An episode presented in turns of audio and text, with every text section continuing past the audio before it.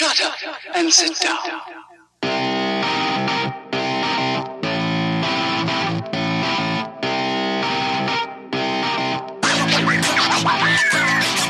Hello, you've reached the Dialed Podcast with Matt Legrand, Evan Price, and Jake Von During. Sorry we've missed your call. Please leave a detailed message after the tone and somebody will get back to you shortly.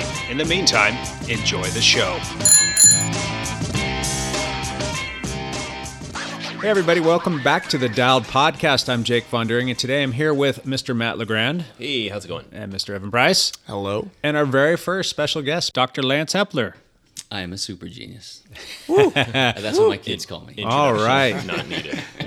we are growing up. We've got an extra person at the table today. Such such fun stuff. So, all right. So let's let's kick this thing on. Uh, how are you guys? Uh, how are you guys doing today? Good. Yeah. Good. How- Yeah. how's that cup of coffee treating you? Tasty. Just got out of the pool and uh, the coffee tastes fantastic. What what uh, coffee cup do you have going on there today? Uh, this is a Starbucks cup with the San Diego cityscape. So yeah, Nice. not too shabby. That's my from my wife's personal collection. So Yeah. uh, take care of that one. She likes that San Diego mug. I have Phoenix over here, and it's nice and sunshiny, and that would be just so so nice right now. We could so use some sunshine here. a nice hit of vitamin D to go with that. Uh, nice hit of caffeine for you. Yeah.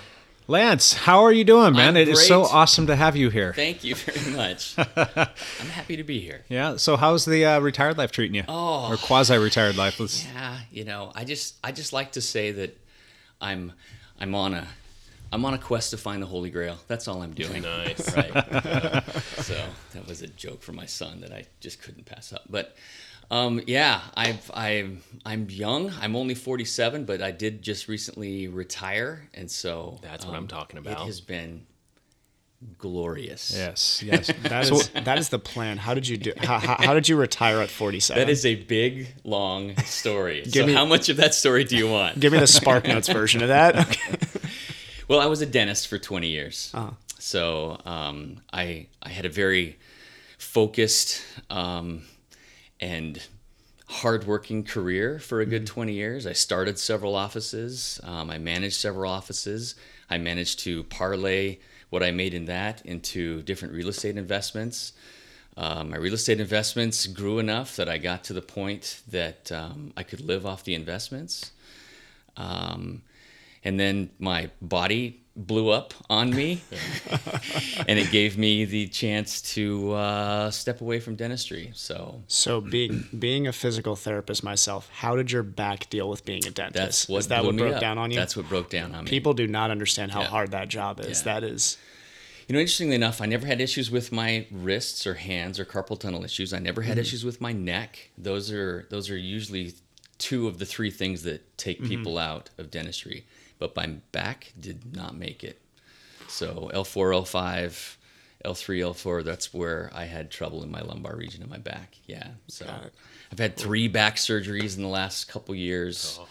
And you know, recover and retrain from that. And so it just was finally, it got to the point where it blew up on me. I, I could deal with the pain. The, the pain, you know, as an athlete, you you deal with pain. You know, the good athletes are the ones that can endure the pain. It being a, a good athlete is really about pain management and and some skill and some training. Yeah. Yeah. Little. And some God given talent. there you go. Yeah. So, but the more you can endure pain, the better you are. So, I could always deal with the pain, but my last issue uh, with my back actually caused drop foot on my right side. Got it. That Okay. has not resolved.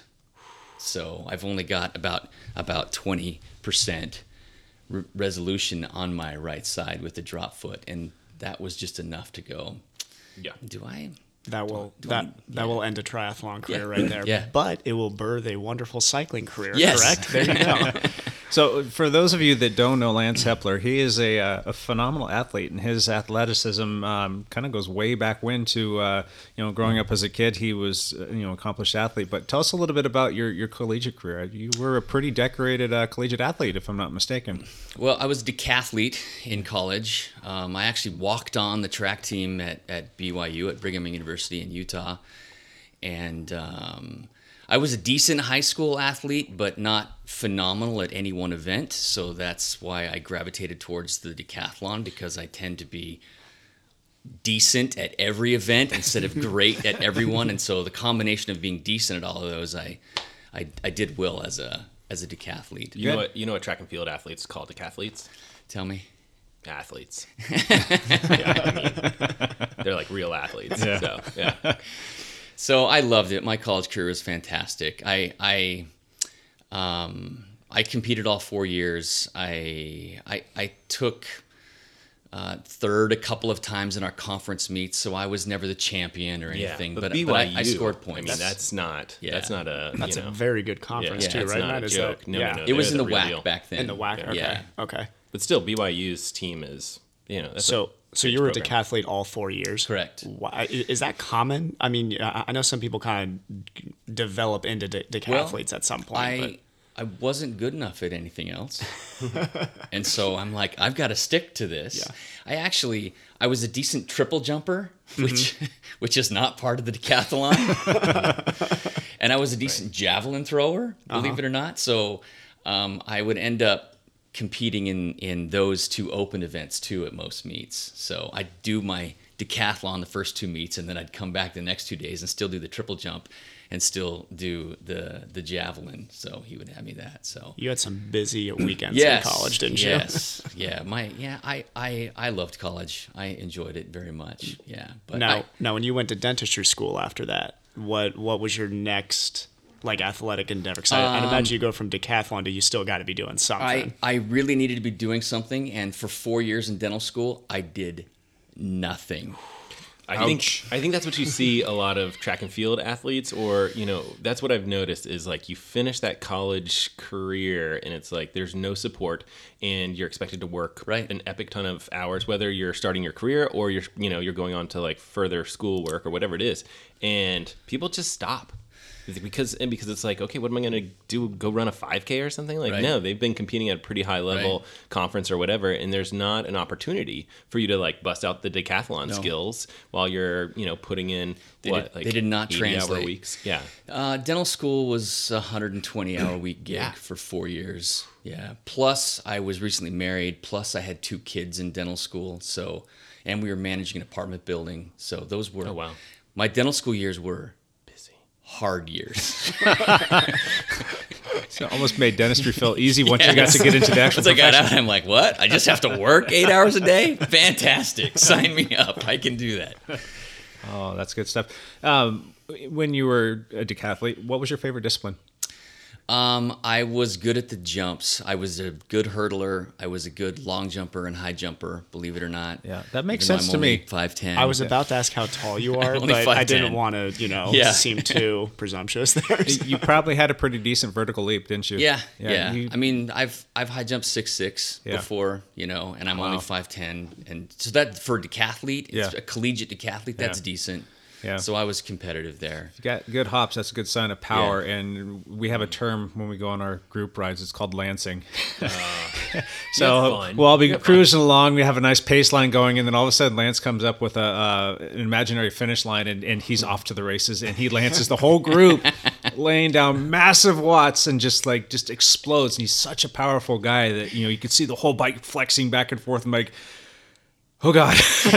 Hold it together there, Mike. You can do this. But yeah, Lance is uh, he's known for these these little powerful bursts, and it's uh, always a good time. but he's I, definitely I have the ability to hold about 1400 watts for about five seconds. That's it. Yep, yep. Gosh. Yeah. I can do it for about five seconds. Yep. But but uh, yeah, in a long sprint where you're doing it for 30 or 40 seconds, I, I just I, I can't hang. But There you go. The, the, the- the sides of this table are very Uh-huh. unbalanced right now. We have we have Jake and Lance on one side putting out 1400 watts, and Matt and Evan on the other side putting out 400 watts. About yeah, okay. So Big sprint, epic sprint. Yeah, the, yeah. The two of us together can't take one of you down. So yeah, exactly. that's uh, You know, there's a reason for my madness for doing that because um, when we're out group riding, you know, I'm I'm trying to prepare for circuit races or for Sure. crits or Sure. for PIR races, where it, which is like a two mile circuit race, and so you're always trying to cover moves or go off the front or Yep. whatnot, and and I needed that that sprint power. Yep. Even though just for a few seconds, and and after sitting on the wheel it was a group ride, which is fantastic for an hour and a half, I needed to. Yeah. Open them up a little bit. Yeah. And and you know what? Don't kid yourself. Those are some of my most favorite memories and most favorite parts of the group rides. It's like all of a sudden the whole thing just blows up and it's like, go get them. You know, and- and everybody's trying to chase down Lance to get to wherever his imaginary finish line is. We're we're kind of guesstimating, but. And usually it's like, oh, I've already passed, and you know, right as you're coming. oh, it's all good times though. Now, so do, uh, around here, do you guys do town line sprints? Yes. Do you guys still have that? Okay. Yes. I was wondering in this City limit- area, ci- city limit signs, signs. Yeah. Yep, that's and obviously in rural areas, Yeah. like where I'm, you know, where I used to ride quite a bit, that was the thing. It was if there's a town line coming up, Yes. you know, you kill your. It's it's the green jersey points right there. so- Exactly. exactly. Yeah, those are always a good time. I remember when I first moved here and people would be jumping like, oh, they do it up here too. So I had to learn Yep. where all of the city limit signs were so I'd stop getting left behind. So fun stuff. So Lance, are you still setting an alarm clock these days? Uh, no, I No? turned my alarm clock off. it, it is fantastic. The first time in 30 years for me, I've turned the alarm clock off. So I've I never envied the uh, the work schedules that you would keep, keep, especially when you were uh, commuting between you know here Vancouver area to uh, Astoria. Yeah. that was nuts. So You commuted to Astoria. Well, I, I owned three dental offices for a number of years, Okay. and one here in Vancouver, Washington, uh, one in Silverton, Oregon, which is about an hour away, and then one in Astoria, Oregon, which is about an hour and a half away. Just the opposite direction. correct. Yeah. and and I had those offices because they were opportunities that came up that I couldn't pass up. It's not like Yeah. I need to pick somewhere an hour and a half away. So I I uh, bought these offices. Actually, I took them over. They were failing offices, and the guys that really needed help, and I was able to turn those offices around for them, and so it it all worked out very well. But um, I would work Monday through Thursday in my Vancouver office, and I would usually commute commute to Silverton or Astoria every Friday, and sometimes on Saturday too. So it yeah. you you have deserved this retirement. Yeah. haven't you? it's been a it's been a long hour. you need to buy that nice bike and just ride that thing wherever you want. Well, the problem is I have a garage full of nice bikes, but don't. I try to keep my wife out of the garage. N plus one. N plus one, right? Yes, I do. Don't look in the garage. honey. Please don't go in there. So, at, at what point in time did you get that that cycling bug? When did it really take root with you? Because I mean, we've seen you out there on the cyclocross bike, racing cross, racing mountain bikes, racing road bikes, time trialing, doing everything on a bicycle. When did that really take root inside of you? Well, this this is kind of an interesting story, you know, and it's probably a story that's pretty similar to a lot of people, um, because uh, once I got through dental school and I got a little bit of my own time back, um, I, I I played soccer for a number of years, believe it or not, and then you know I tore my ACL, and so um, I I had the surgery, healed up from the ACL, and I needed to do something that wasn't so much Side to side. yeah, side to side. So somebody mentioned uh, triathlon, and I thought, I, I want to do that. Like there's zero side to side Yeah, movement there. it's all straightforward. and I like doing lots of things. Yeah, it's only three things. Things, yeah. big deal. Thirty It's actually percent, the- maybe. the perfect sport for a decathlete because you don't even have to be good at any of those three. You just got to be average. Right. The only thing is, you know, uh, decathlon is all speed and power, and none triathlon is all endurance. Right. It's all slow twitch, muscle Mm. fiber, and it's all endurance. So, um, I, you know, I, I swam in high school, so I had a little bit of history there. Mm. Um, plus, I was, you know, and I thought I can learn how to bike, you know, Mm-hmm. and so uh, I signed up for, a you know, I have the classic old guy triathlon story. I started with a few sprints. I did well. I moved up the ranks pretty quickly. I gra- I- you know, I immediately gravitated towards long distance triathlon because that's where the glory is, right? The glory. And then Yes. you did the Ironman, didn't and you? then I went right to Ironman because right. that's basically a That- sprint. yes. it's only nine or 10 hours, right?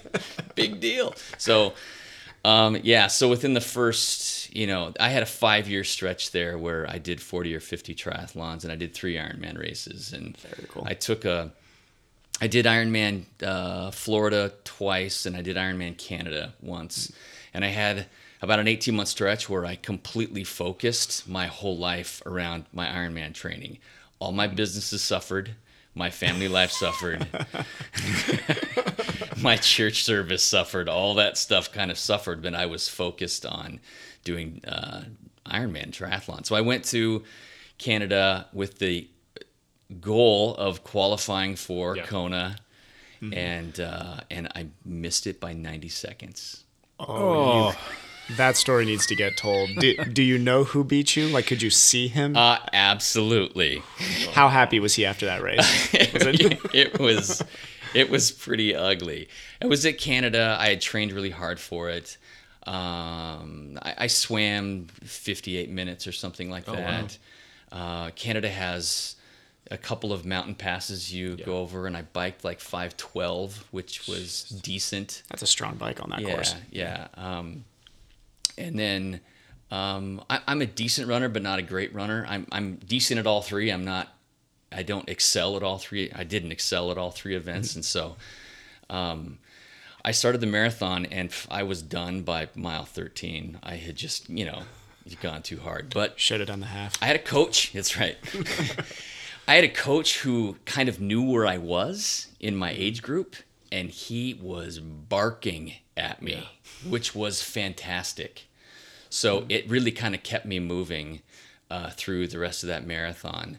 Um, I really, I, I came to the last four miles, and I knew that I was if within one or two places of possibly qualifying, and so I just you know, classic athlete. I just bared down and went for it. Yeah. And I I actually I physically remember the running down the last mile and running so hard that I could see my vision narrowing. Like Yeah, it, it was all stuff. going gray on the sides. tunnel vision. Yes, it was all narrowing, and I'm like, oh my gosh, I'm about to pass out. I need to slow down. so I had to back off a little bit. And uh, actually, in the last mile and a half, I got passed by one more guy, and, and I just I I was shot. I mean, I hit the finish line and I was shattered. I gave everything I had. I only ran like a 358 marathon. Hey, under four hours Yeah. after that bike is not Right. nothing to shake your head at. Yeah.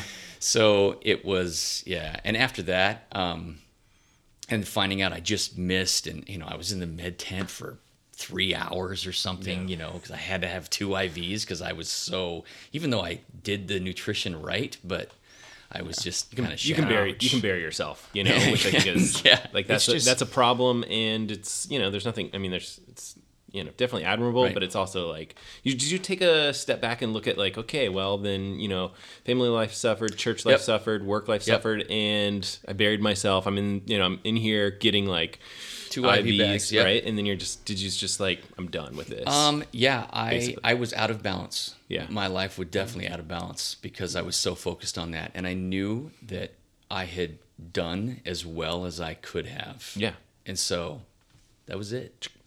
that's good. That's that, that's an awesome realization to come to because I think, especially in triathlon, the the one main difference I think I see in triathlon versus cycling and running is that cyclists and runners seem to have better balance over their life.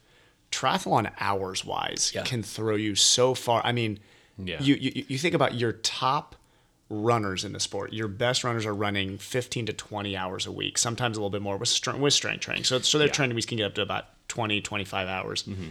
It's not uncommon to see amateur triathletes training that many hours. Yeah, that's true. While working with families Correct. too. So it's, you know, Right. I mean, that balance can get thrown so out of whack. Yeah. So after the triathlon, I thought I'll just run marathons. That's Tone easy. it, tone it down. So for the next four years, I five years, I ran like 17 marathons. So I just and and that didn't take as much time. It's so much easier, right? Get up, you go for So a run, ridiculous. you come home, and the kids wake up, right? It's like that's much more Right. reasonable. And I did it for fun. You know, I I I, I did qualify for Boston and ran Yeah. that a few times. And Which was today. Yes, yeah. Um, a- and but I am not a. I do not have a runner's body. I'm a big guy. Um, when I'm in race weight, if I'm at race weight, is like 185 for me. I like to say I'm At 1400 watts thick. though. So Yeah. so all that speed and power training my whole life, you know, I'm just I'm just not thin. I don't have a runner's body. So what happens if you don't have a runner's body and you're running all the time? You break down. So my knees are shot. So I, you know, blew out my knees. I had back problems, and I, and I don't know if my all my back problems are from the ten thousand miles of running I've done on a big body, or if it's twenty plus years of bending over people's mouths doing dentistry. But uh, those are the things that eventually took me out, which led me to cycling. Woo! because bad knees don't matter in cycling Yep. and and I- my back issues haven't bothered me that much in in cycling either until I started cyclocross racing because of my competitive streak because you're off the bike and running Yeah. So There's that the final picture of your last cross race that we have of, of Lance basically like yard sailed in the under the team tent, like yes. on his back, arms flailed out, legs flailed out. It just looks like somebody like just put it to him and he was done. And uh, we all thought it was just because he had done his second race of the day, but um, there was a little bit more to that. And your your back was pretty much done, wasn't it? yeah I actually that was the next morning that I woke up with drop foot and I realized I'd herniated another disc during the race Yeah. yeah. worth it still. It's got to be worth it because cy- everybody I've talked to is cyclocross. It just seems like of all the sports we all do in the endurance world, that uh-huh. seems to be the sport that has got to be the most fun. Oh, it's a blast. Every I have yet to meet the person who's like, yeah, I did cyclocross race and it wasn't for me. Yeah, except that's for me. Matt. except Well, for Matt. Matt, Matt's done one race, and it wasn't at the best venue. I, I'm, I'm gonna pull are him out. spinning, spinning, spinning. No, I just don't like cyclocross. no, so what is wrong with you So Lance, you started cyc- you only started cyclocross like two years ago. That's right. And you absolutely crushed it. From what I saw, like every result, it seemed like you had done extremely well. Like basically crushed the field. well um, I was you start at cat you five start, yeah, yeah. I know you start off. and and I have a big engine and I have some power that I can lay out and I I have good bike handling skills I think that's more important than people Yeah. actually realize. Yeah. and and in cyclocross it rewards power and bike handling. Yeah. Yeah. So you if you have power and bike handling, uh, you're you're gonna do okay. Which is two things I don't have. So, first race, how did you do the of cyclocross? the first one I ever done, I actually won my first three races. I Okay, that was what I was getting to. And the next race, and the next race, win, win, win.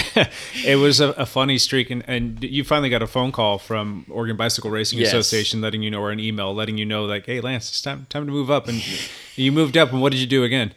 So they moved me from a cat. I, I did three races. They moved me to a cat 4 Uh-huh. I did three races. I won two of them and was second another. So in a span of six days, I did those three races in six days. So Candy from Obra, the Oregon Bike Racing Association, they she calls me and said, um, you're gonna have to move up to a cat three. Um, I don't know if I've ever known somebody that has done that in six days. I was days. about to ask if that's the fastest. I mean, I've heard of fast upgrades. Like I've seen kids in a season go from five to three, but not in six days. Yeah, it was a little ridiculous. And cat three is about the right spot for Right. me because I'm old and and I you know I, I if I have a really good day I can you know place I can podium if I have a really good day but it's a really competitive thing for me. Interestingly enough, I don't think I'm the fastest.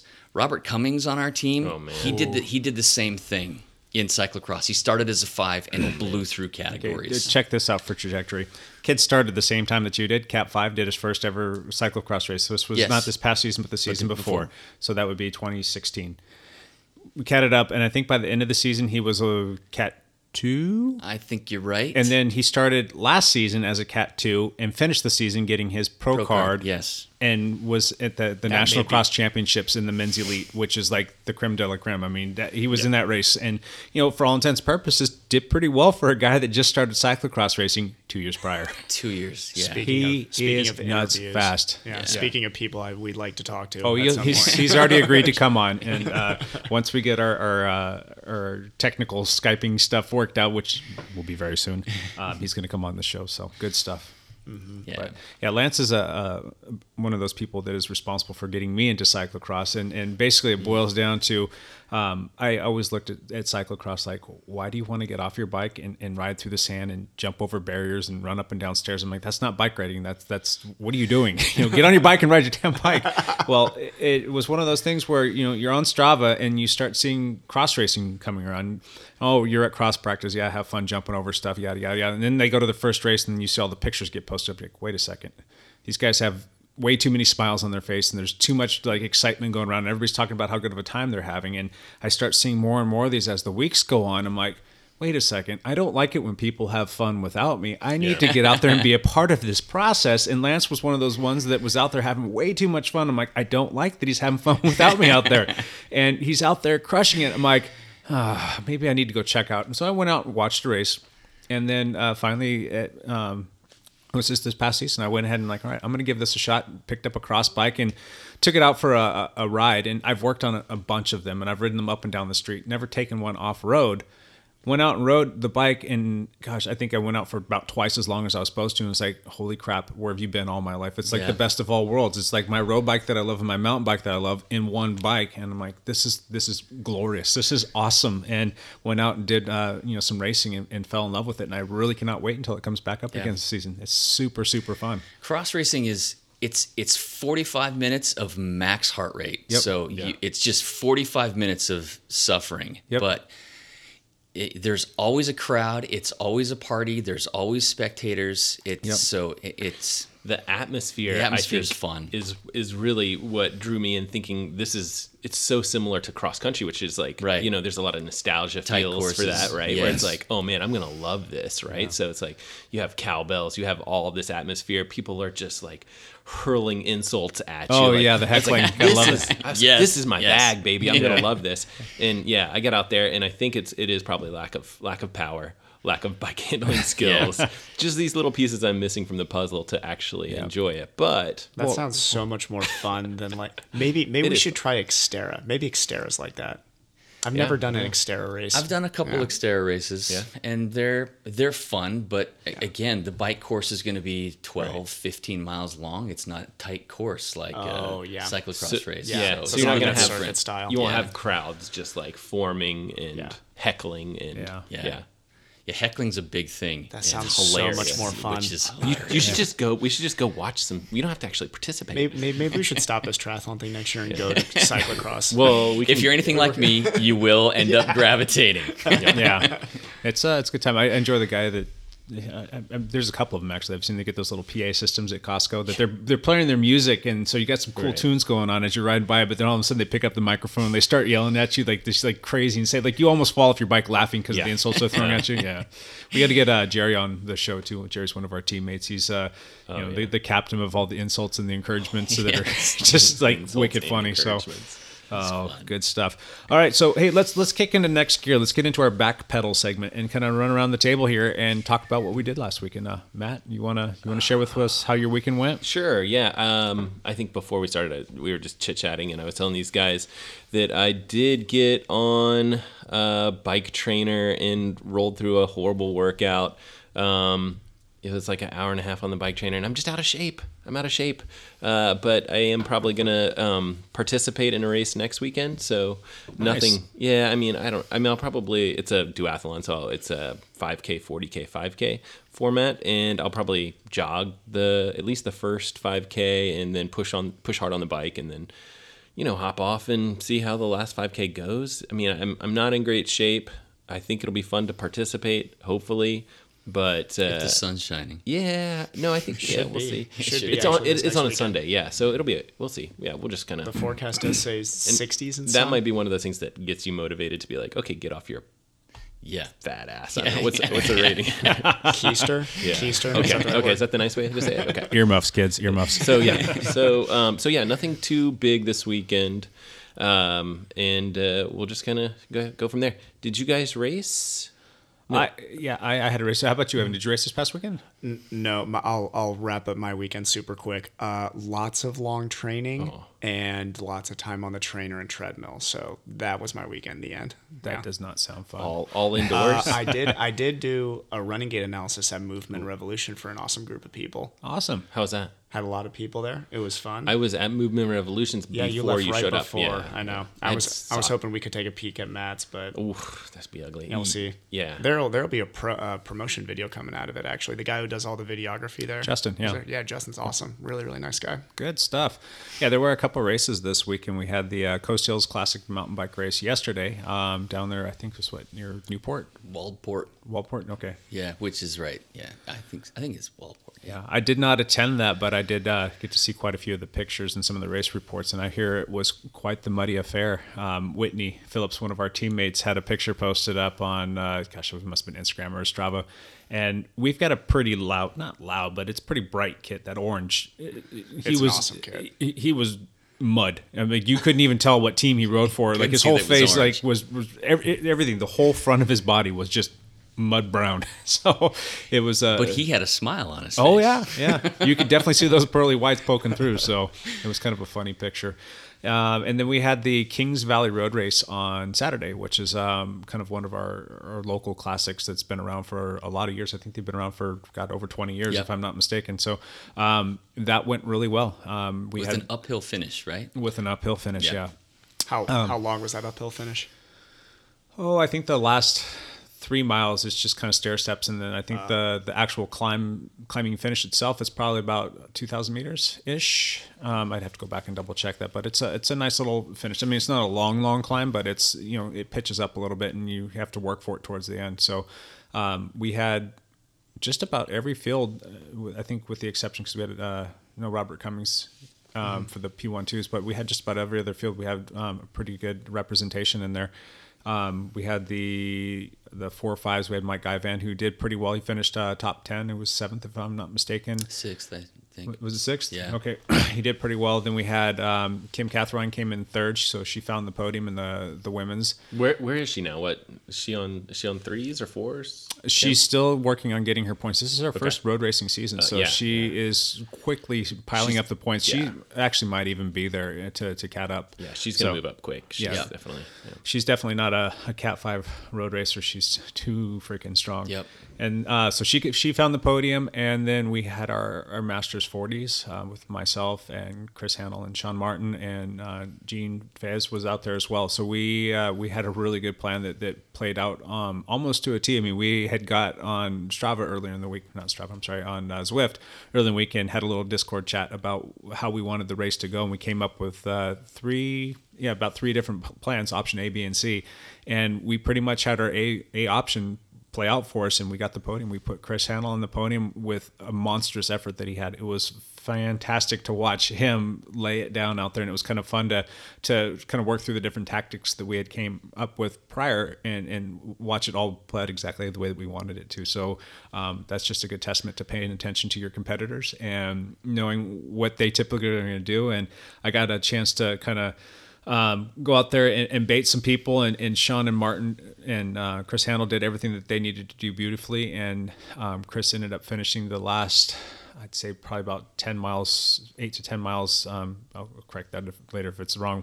Um, solo off the front, and we put in enough work, or he put in enough work, and we were able to, to hold the field back as much as possible for him to finish and, and get the win. Um, like, not even close. I mean, Right. he probably finished at least a thousand meters ahead of everybody else. So It was like 30 seconds or 20 seconds or something. He finished ahead of it second was place. Yeah, it was it was a big big gap, and I know that he probably took his time. He didn't he if he wanted to or if he had to, he could have got after it on that climb. But I'm sure he kind of just moseyed into it, knowing that he had already expended himself, and there was no reason to you know to pour it all out. But And did you he- guys sprint at the end? Did you guys have fun? We did, Yeah. we did. So, um, man, I've got to, I've really got to sit down and figure out some stuff that's going on with my body because I dealt with cramps again and it was Oh, okay. pretty nasty. So, I, I did what I could to, uh, to kind of pull up the hill, and usually I can get out of the saddle and really kind of lay down the watts for that last thousand, and it just wasn't there. I had to stay seated and had to spin, and uh, people came around me. So I think I finished uh, fifth place, Yeah. and which was which was fine. Uh, Sean was, I believe. 10th, 11th, 12th, somewhere in Yeah. there. Um, and you know, for him to finish there after the work that he did, that that's huge. Yeah. That's he's grown so much as a cyclist Yeah. too. I mean, just a, a year and a half ago, I mean, he was a completely different specimen, and then over the past year, he has developed and, and gained so much um, that it just it, it puts a big smile. On We my need face. to have him come on the podcast. He'd be good. Yeah, yeah. he's- He's, he's a good just guy. improved so Yes. much in the in basically one year of cyc. Well, one or two years of cycling, he's gotten a lot better. Yeah, So he's put in. He's he's completely changed. He's 180 degrees, and he's one of our strongest cyclists on the team now, which is it's a lot of fun. So So I'm curious, the three of you, you kind of stayed with the front group. You kind of controlled pace and speed. There was there a few times that you attacked and then the field would recover and you would attack and the field would recover and then during one of those recovery, that's when Chris went. that's pretty close to what happened. So we we, we knew the course. We knew exactly how um, the course was going to play out and where we could put in some efforts and some digs. We knew where the winds would typically kick up so that we can kind of attack into those as well. And our, our, our primary goal was really to get some of the bigger guys from the other teams to do work and, and burn a few matches. And um, a, a lot of times in these races now, every time I will personally go off the front, it's like everybody gets out of the saddle and they sprint and ride them on back wheels. So Yeah. there's really not much I can do there. So um, in talking with him, it's like, all right, well, let's let's use that. Let let's use me as a decoy and and come up with a time that we can get you and Sean. Um, I'm talking about Chris, Chris and Sean off the front. So um, basically, that was our, our plan. So the the first lap, we had to go up that that finish climb three times, and um, we were able to get Chris to gap off the front. He floated off the front, and everybody was letting him go because nobody else was with him, and it was really early in the race. And like, all right, well, let him do what he's ever going to do. He's going to get out there and cook himself. But Yeah.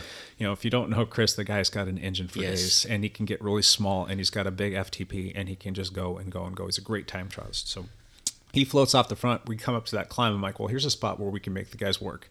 Um, I'm gonna basically come out of uh, the the field and I'm gonna basically attack with about you know 700 800 meters to the top and um, see who comes with me and see who's going to burn some matches and get some of these big guys because it's not going to be about me today. It's about getting Sean or Chris, whoever's feeling the best, um, uh, out out off the front and, and to finish on the podium. And sure enough, uh, got out of the saddle, and this was the one thing that kind of killed me. And this could have, uh, you know, played a part in me getting cramps. Um, I just put new cleats on my, my shoes a couple days prior, and the, the stupid thing came out of my pedal.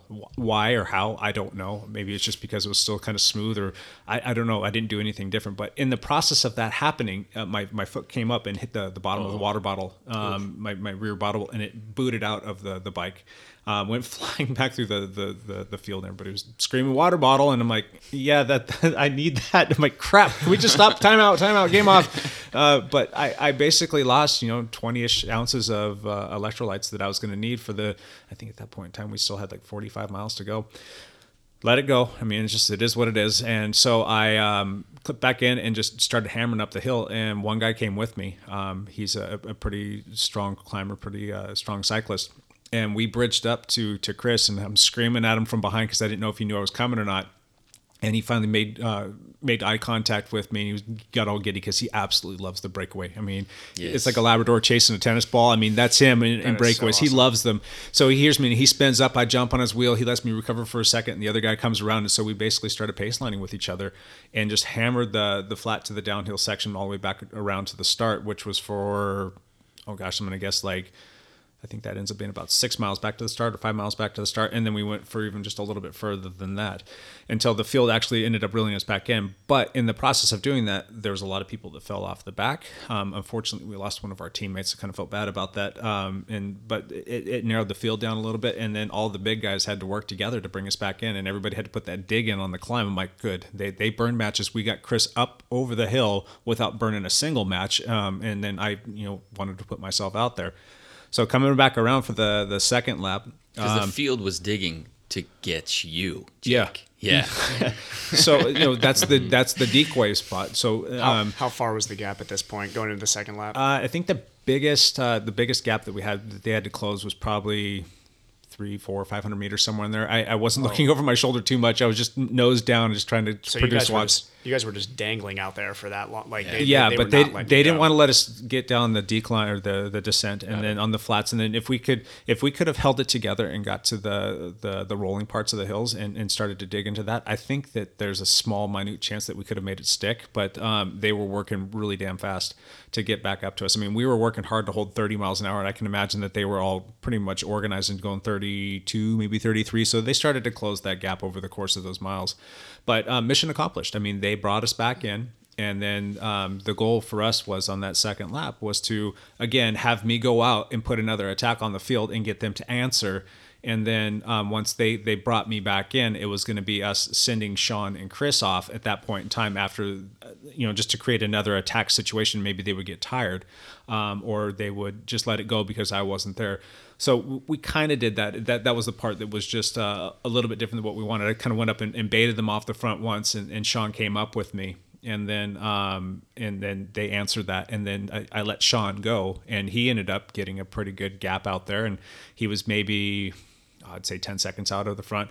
Um, and then that started to slowly, steadily grow. And then um, I, I kind of fell back just a little bit because I'm, I, you know, wasn't going to do work to bring in a teammate, and some people started coming around me. And then Chris came up and said, "Hey, is it is it time?" I'm like, "Yes, it's time, but don't take anybody with you. Don't take the whole field." So he he was he was very good about that. Um, basically came up to the front, put an attack in to go catch, catch up to Sean.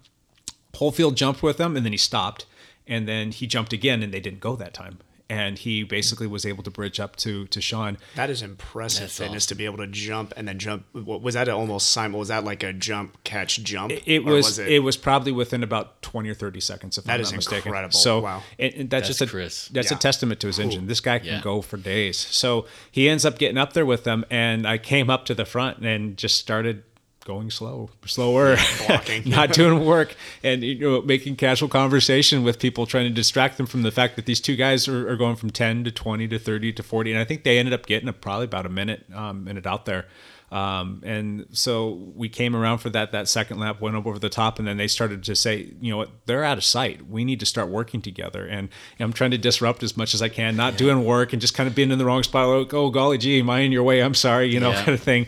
And they, they finally, you know, like, hey, if you're not going to work, get out of the way. I'm like, all right, you got me. And um, I just sat back and, and didn't do any work. And there was other people that were pretty petered out at that point in time.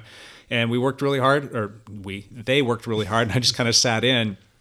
Um, and then um, Sean ended up um, kind of coming off a little bit because he had he did a lot of work for Chris to um, to get Chris to where he was at, and it was probably with about uh, eight or ten miles to go that Sean came back into the group, and Chris knew that we had gotten to that, those rolling hills that we had talked about. That's where you don't give up. I mean, you don't give up until they physically bring you back into the field. You don't sit up just because you see them back there. And he he did. He he put his nose down and he just powered through those things. And he was probably about 10 seconds, and then he was 20, and then he was 30, then he was 40. And I think that he was getting updates from the car that he was about 45 seconds ahead. And then it was at that point in time that the the official car came around the field because he had grown the the, the gap big enough. and Sean and I looked at each other and we just smiled and we said, Yes. yes, you know. Yep. And it's just there was uh the what was it the third leg out before we made the right hand turn into the wind. We knew if we could get him to the wind and if the official car was still there that um that we that we think that we had it because it was only three miles um, after that windy section to get to the finish. And pretty much as we hit that wind like all the, the the usual suspects and all the strong guys were up the front doing work and they they're like "I- I've had it. I'm, I'm not I'm not doing it. Unless anybody else is going to come up here and do work I'm done. So there was almost a physical um like time where, where I had to grab brakes. well, Yeah. I, I did. I had to grab brakes because they gave up and the field stopped that quick. And then I just like kind of did a little fist pump, like, yes, we got him. We got him. He, he's out there.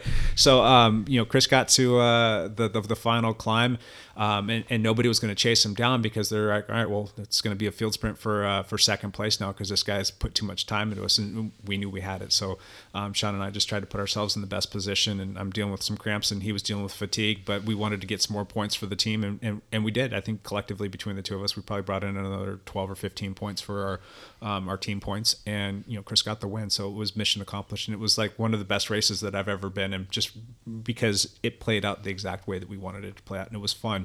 Um, you know, cause these races are kind of, notorious for just being like a big, you know, throwdown for the end and, and nobody does work and there's not a lot of team tactics to go into it. So to have a plan to go into it, to execute and have it work out was a thing of beauty. And I'm super proud of Chris. I'm super proud of Sean for the work that they did, and it was a fun race. So good stuff.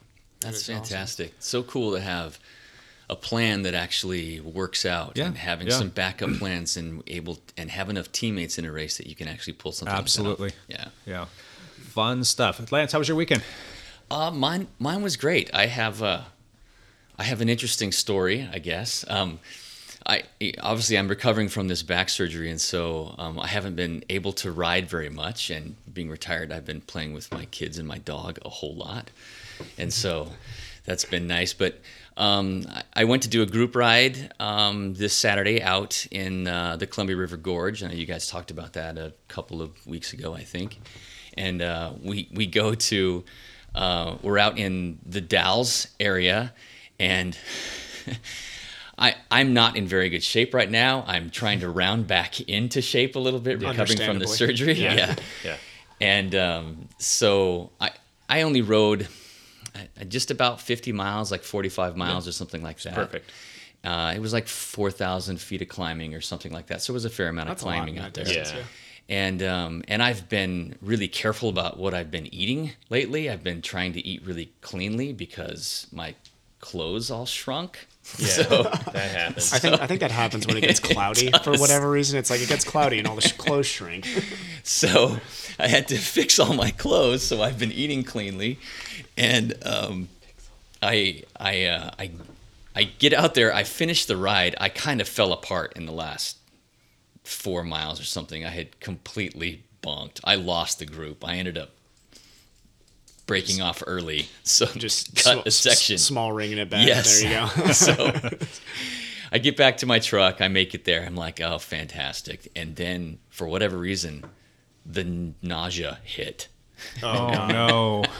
like like top end or bottom end? No, issues? top end. Top So, end. Okay, good. I'm trying to recover. I'm drinking water. I'm drinking replacement drinks, and I'm driving back from the Dalles, and I'm pulling over about every five miles and puking my guts oh. out. Oh, jeez. You know, so, so so we have a segment here coming up. This called training airs. I think we need to in future segments talk about. I mean, Jake's over here as as a physical therapist. I'm cringing at these things right now. Consistent muscle cramps. We got puking coming Yes. back from a ride. Yes. Like, come on, guys. yeah, so it was interesting. I I um I showered the uh, rest of the gorge with my vomit for about 20 miles. You had a um, you were on a group ride. It was a pretty good sized group ride. Who'd you ride with? Uh, this is I on Saturday mornings. There's a local Vancouver, Washington group called the Mari Group. Um, it's it, it's named after a uh, coffee shop that no longer exists, but the but the ride is still called the legacy lives Mari on. Group. Very nostalgic group. I'm sure. Yes. So it's mostly older guys. It's mostly guys in their 40s or 50s, but they're all, you know, pretty good, hardcore, good cyclists. Yep.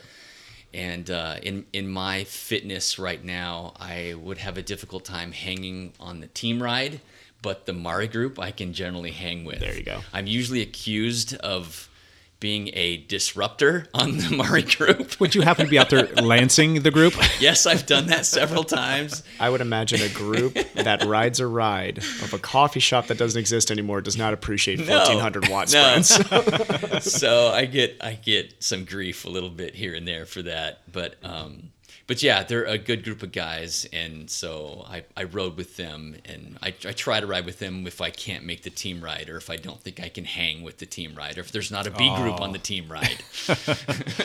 So, I mean, the, the, the few rides I've went on, it does a good job of splitting itself up on Saturdays, right? I mean, is that still the case? I know in February that was. They but- do, yeah. And, and I mean, when they do split up, we try and have some pre-designated uh, regroup areas, and we have, um, if we know that we're going to have a pretty good sized group, we try and have a, a B group leader so that we can kind of keep everybody together and keep tabs on everybody, make sure that everybody's a having fun, b safe, and c like knows where they're going. Um, it's it's definitely one of the, the more organized groups in that sense that I've seen because I mean any any listeners from Ohio who will crack up at this Southern Ohio rides seem to be famous in, in at least that region for all right this is a no no drop ride and then everybody's yelling Yeah, and everybody hating each other halfway Yeah. through the ride and there's guys my age and younger blowing it up so right. good stuff.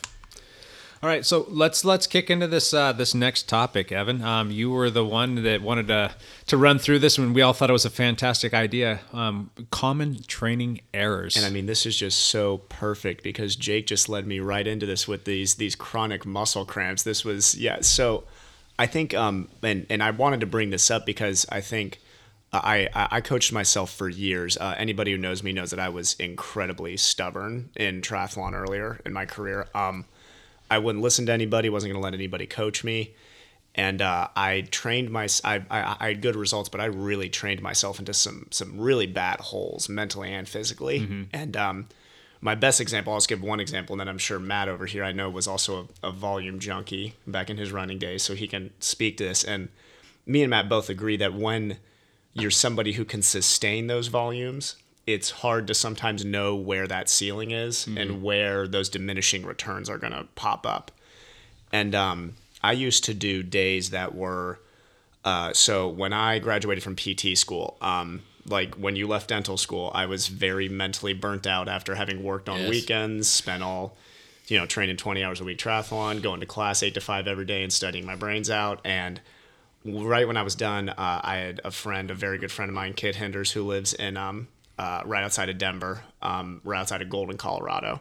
So I told him as soon as I graduated PT school, I'm going to live with you for four weeks. Yeah. So I go there, and me and him are very similar human beings. We like to train without computers. We like to train like they did in the 1800s, and we just ride hard and long, and that's it. And we're very competitive with each other. So I go there, and for the whole four weeks I was there, this was leading into the beginning of that triathlon season. Uh, I was training 30 to 35 hour weeks for four weeks straight. That was 60 some mile run weeks. That was 20 hour bike weeks. And this is at altitude. I had never been at altitude before. Um, I was lucky enough that um, I, I have a very high natural hematocrit, so I adjusted to the altitude very well. But what I did not, so this was the the training error here, was I did not take into account the lack of quality sleep at altitude, and I did not take into account what that volume was going to do to me when race week came when I came back down from altitude. In my head, I was thinking, oh, this is like the cyclists in the 90s when they would, you know, dope themselves up and then go back and race these wonderful races. So I trained myself into a hole for four weeks, went back and just, I mean, did I did fine the race, but raced nowhere near where my fitness should have been, not even close. And I think it's, you know, I see guys my age and younger, whether it's cycling, running, or triathlon, who have these engines. And I like want a wor- word of the wise or somebody who's made these mistakes. Just because you're able to train 20 hour cycling weeks consistently doesn't mean you should. Because Yep. you don't want to be the guy that wins the training war and loses every race. you want to be the guy that's actually getting results. Yeah, train smarter, not harder. right? Exactly. Yep. Exactly. Isn't one of the ways to to uh, kind of discover that about yourself is uh, like taking your resting heart rate first thing in the morning? Yeah. So I mean, if if your resting heart rate first thing in the morning, if you can consistently take that, an endurance athlete, your resting heart rate might be 45 or 40 or something like that. And if you're overtraining yourself or Yep. doing too much, it's going to be Spikes. 50 It's gonna start to or spike, yeah. 55. And that's, Yep. even though you might feel okay, that's a sign that, hey, Yeah. I'm doing too much. and this is i think the the and this is why i wanted to bring up this topic is because i really think it's so all of us here are not professional athletes at this table are we so Hold on, hold on. I got paid fifteen dollars to race last weekend with my win for my fifth place. So I got fifteen dollars. Did you- professional No. baby? did you get like a tire and a, and a like water bottle too Uh, no, I was in an envelope. It was. oh okay Yeah, well, that's yeah. if it's would- in an envelope that's i don't know okay so so we have three amateurs at this table and jake so that's, but we, we we all have what so um i've i've read a couple books talking about the cortisol response and stress response just in general. Not not with athletes but just with life in general. We we all have one cup. I like to use this analogy for my patients. We we don't have three cups. This isn't you don't have family stress job stress and sports stress cup. It is all one cup. Yeah. so if you are thinking, okay, you know, I'm sleeping five to six hours a night right now, I have two kids, I have a job, I have this and that, that is all going into the same cup. Now you add, okay, I want to try and do peak training leading into my favorite race right now. Yeah, that cup's going to overflow because kid stress, life stress, and job stress is not separate from that. Correct. And I think as especially as guys who are younger in the sport start to develop into that whole life thing with the family and all that, you you you've got to realize that that you cannot be putting out those massive training weeks and expect to see results when you're only sleeping five six hours a night or all of a sudden you're not cooking for yourself anymore because you don't have time on the weekends and now Right. you're eating subway you know five times a week or something like that not you know no no knock on subway there but there's more nutritional options out there Yeah. Other yeah, I think that's a huge point is that that training stress is one type of stress, but tra- for me like travel stress, I see this a lot where it's like if you have to travel to a race or whatever it is, like that's an additional stressor that you need to take into account. Like you can't do that and have that killer workout that you want to have, right? Where it's like Lance, Right. I'm looking at Lance because he travels quite a bit, but it's like you know you hit the airplane, you know you do this stuff, you're not going to get great sleep that night, however it goes. But like that's what I think people don't really realize. It's like oh well, I basically had the day off yesterday, like I need to go hard tomorrow. Well, no, that's a that was a stressor, and you know it's not the best stressor for you to like become a great athlete or whatever it is, but it was a stressor, and you need to take that into account when you're planning out your week. So. In uh, in 2011, I ran a marathon on the Great Wall of China. Oh wow. in, in, That's cool. outside of Beijing, and so of course, Beijing is not an easy place to get to. Yeah. you know it's, kind and, and actually it, it was it was interesting because I was actually there. I, I actually have a master's in business as well. I've got an MBA as well, and it was during my schooling for MBA that that uh, our class was going to Beijing for like a two week um, like thing, Yeah. and I'm like, hey. Hop in this, man. There's a marathon you on the Great Wall. I mean, yes, totally.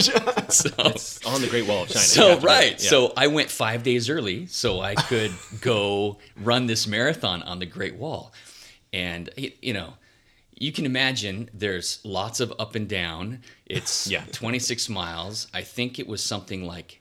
40,000 steps Yeah. that you had to It's go all these up stairs. or down. Oh. stairs. Is that Wow. like is that Yeah. like going to the moon? Like is that like a staircase to the moon? At there was there was a section there was a section that was like 5000 steps and it came at mile 23 oh god. and oh so people were were crawling up the steps i actually stopped and took video because i was you know laughing hysterically in my mind as i'm vomiting off the side at the same time right just because it So was is there? so hard So did you run straight 26 to a point, and then did No. you? Okay, so it was out and back. It was it. We did like three separate loops, and we did this one section of the Great Wall of China three different times. Twice Oh, one direction Okay. and one the other. Okay.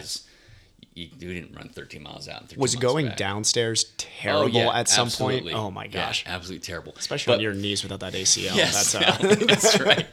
My point was is I detonated in that race not only because it was difficult and all the climbing and all the downhill, but I traveled for 24 hours, you know, two days before, and it so it was.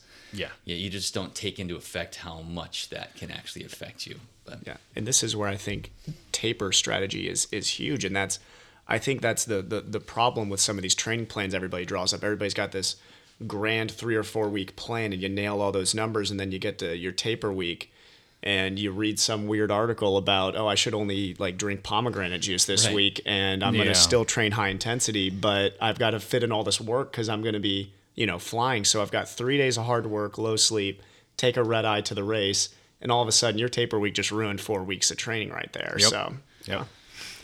Yep. Training smarter, not harder. That's a that's a that's a big thing, and that's kind of something for me too about common training errors. Is just not really understanding your schedule to begin with, and then you know, tactically going about it completely incorrectly, or using the wrong kinds of metrics or sciences to make sure that you're making the proper progress and, and, and gains. Um, if if you're not you know working with a coach and and you're not following a structured program um, you can't really expect to make you know the, the gains that you want to make if you want to go out and be a successful you know fill in the blank runner cyclist triathlete what have you. Um, you know and a lot of people I'll see them out there, and it's just they're they're training, but it's completely unstructured. They have no idea what they're doing. They're just go mm-hmm. out and riding their bike, and they're you know attacking Strava segments, and they're they're going on these massive rides, and, and they're just doing all this haphazard stuff. Zwift races every week. yeah. yeah, I'm gonna do an easy Zwift ride. Yeah, that is, right. I have never in my life seen anybody actually go on as easy as every single oh, Zwift ride I bring up. They're like, "Oh, new watt record." I'm like, "You just set that last week. Like this, you're not gonna be able to keep this up." you know, and and you know, you can actually do a very functional Zwift ride, and you if you jump into erg mode and set something up, you know, predetermined plan with a preset program that you want to go out and accomplish. You can't go harder than than you want to. You you you lose that option when That's you go good into check. a training Yeah. plan. So you you definitely stop chasing those carrots. Like if people come around you and pass you, there's not you can spin as hard as you want. It just gets easier, and you're just spinning super fast with no resistance, and your guy's not going any faster. You're like, damn it! So you, you, it naturally puts you back into that mode of making sure that you're staying where you need to be. So th- that's a good way to uh, to Yeah. kind of curb that. Um, there's no way to really curb that when you're out there riding in real life and you're chasing a Strava segment that pops up on your Garmin saying, "Oh, on your mark, get set, go," and, and you're going to go hammer this for you know three, four, five minutes, whatever it ends up being. But um, really, just having a, a, a predetermined plan, riding with organization and riding with a purpose and, and working with somebody that's holding you accountable. And for me is that's probably the most common training here for cyclists. If you want to, you know, basically be peaked and ready to go for a race, you got to go about it the right way. And, and that's what you got to do. You cannot train smarter without a plan. You have to have Yeah. a plan. Oh yeah. Yeah. Yeah, Absolutely. and and I think it's and I'll and I'll let Matt talk to this too because I know Matt has had a long period in his life where he was running hundred mile weeks. Yeah. and that is, I think um, we were just having this discussion, so we're we're kind of going from the cycling to the running triathlon world here. But there was a question I was reading a blog talking about what is more stressful on the body, running a max marathon or doing an Ironman, and from a exercise physiology point of view when you really look at it actually running a max marathon is actually more stressful on the body depending on the pacing that you're going um, the, the the breakdown musculoskeletally um, is is very very stressful so it's it's definitely uh, uh, something to think about when you're starting to transition to that marathon training and realizing that okay you know I may have done 20 or 30 miles training when I was doing triathlon. Now getting into that 50, 60 mile group is it may not be it may be less hours, but it is more stress on the body. Yeah, I mean, I, I definitely think they're different, right? Like, you know, your pacing for an Ironman marathon is just pretty mellow compared to you know when you're fit running wise and you're going hard in a marathon.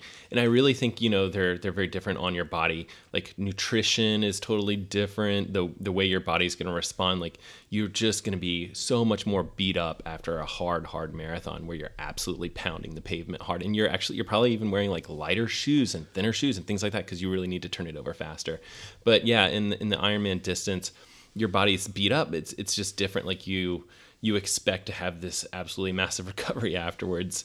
And uh, and so yeah, I feel like they're they are different. I, I do feel like um, I've been beat, beat up by both of them pretty badly. So I, I don't know if uh, you know they're they're different. They're just um, they are both pretty tough. I wouldn't say one's harder or easier than the other. Just I different. did, I did I did not have an opinion on it because I have Oh, okay. not done a full Ironman or a full marathon. So my opinion means nothing here. So. I can see your future, young man. I've been much more shattered after a hard marathon hmm. than after an Ironman, and I think it's because, you know, for me, I might be running seven minute pace Right. for a marathon, Yeah. but for an Ironman, I'm running eight thirties Yeah. or Yeah. nine minute pace, Yeah. and you just you just don't have as much pounding, and so I don't beat my or I didn't beat my legs up Right. as much. Yeah. Anyway.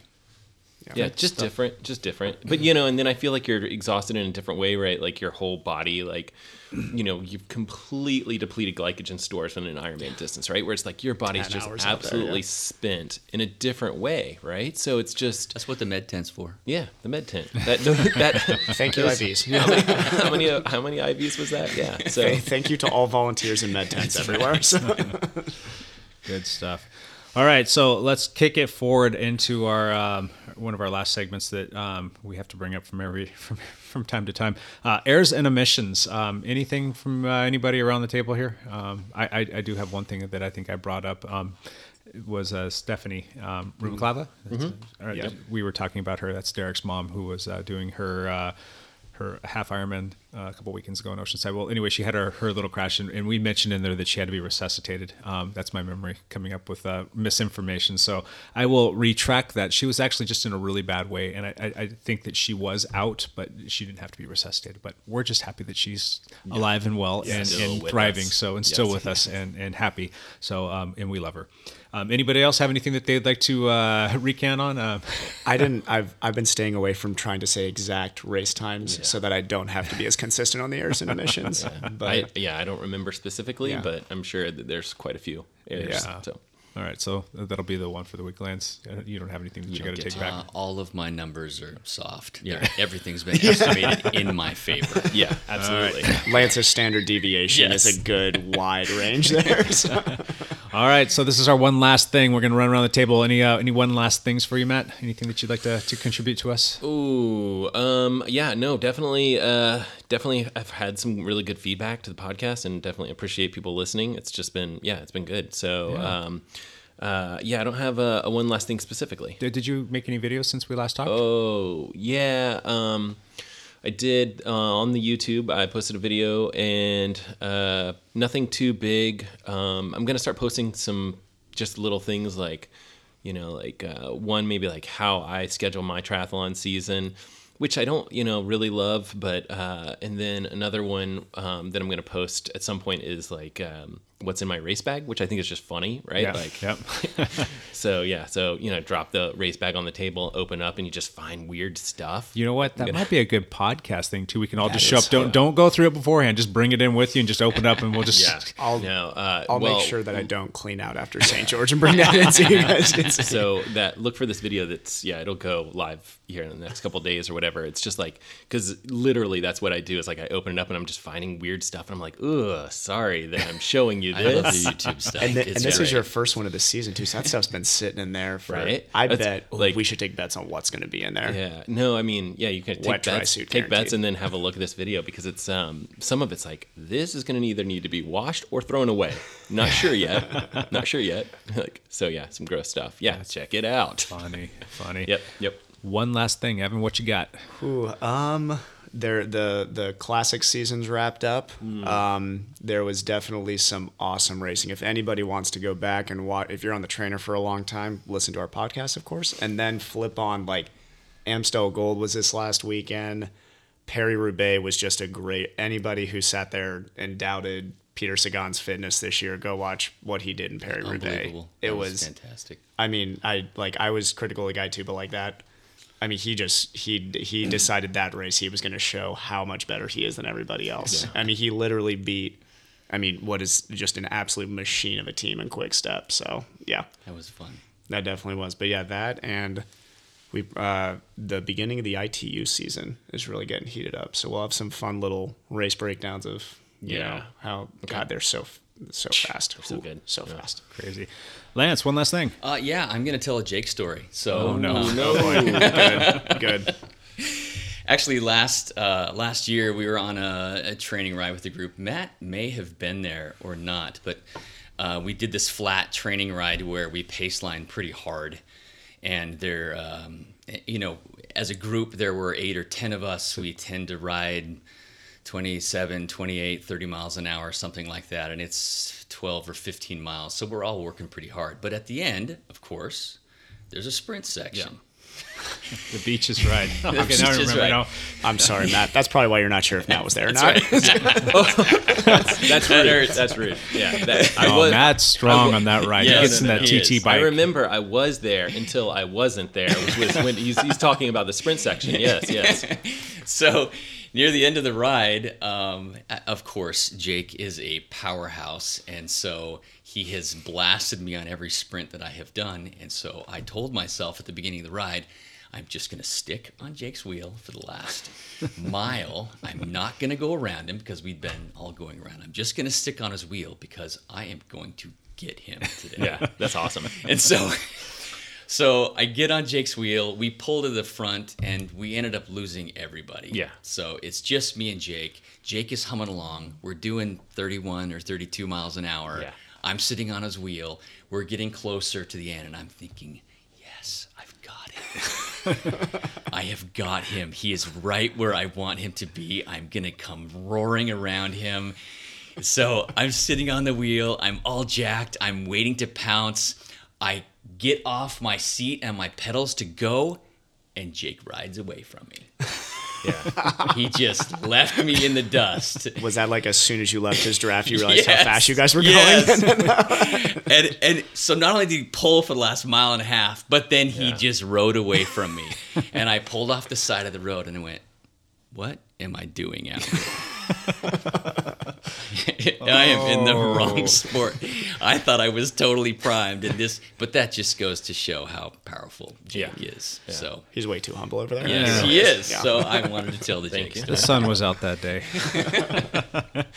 oh, thanks for the story, Lance. Those are always good times. Can't wait to get back out there with you and, and uh, mix it up this summer. I'm working on it. Yeah, you're you're coming along strong too. Good job.